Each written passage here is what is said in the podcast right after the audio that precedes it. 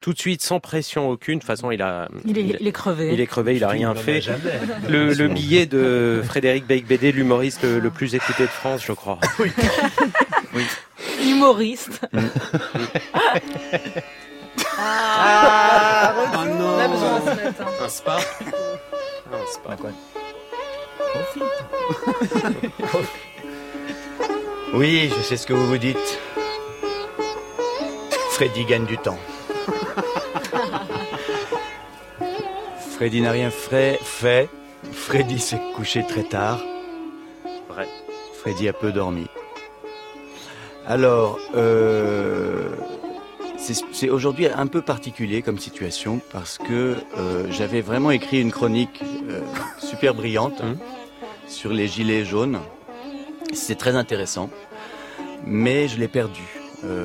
Hier, j'avais écrit sur un morceau de papier, puis je l'ai perdu hier soir vers 3h du matin d'une nouvelle boîte qui s'appelle Medellín. Et c'est vrai en plus, qui s'appelle Medellín, oui, avenue Marceau. Et puis du coup, et moi je me dis quand même qu'on est, on est bien là. Attends, on est bien. Première matinale de France, bravo, félicitations. Et c'est vrai que vous allez tenir 3 minutes là, comme ça.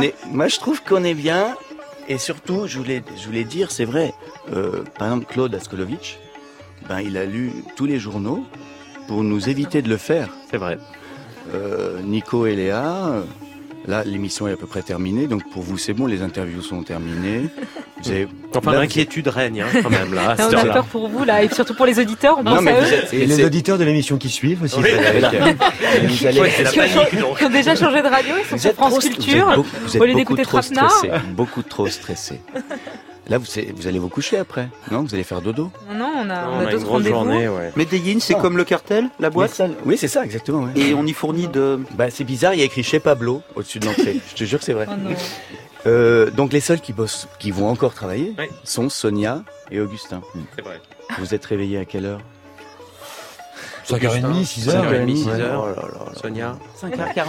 Alors justement, comme j'avais pas de chronique, j'ai quand même trouvé un article dans un journal sérieux, qui est le Figaro Madame, un journal très sérieux, c'est vrai, que j'ai arraché dans le taxi, et j'ai vu que il disait, ça s'intitule « La revanche des lève-tard » de Valérie de Saint-Pierre, et elle dit qu'il y a une étude de la London School of Economics qui atteste que les oiseaux de nuit sont plus intelligents que les pinsons de l'aube. Et puissant, que, ça. Oui. Et donc, il y a une autre étude de l'université de Chicago qui dit que quand on se couche tard, on est plus audacieux, prêt à prendre des risques, alors que les gens qui se lèvent à 6 heures sont des gens psychorigides. Oui. Voilà. Effectivement. Voilà. Hein.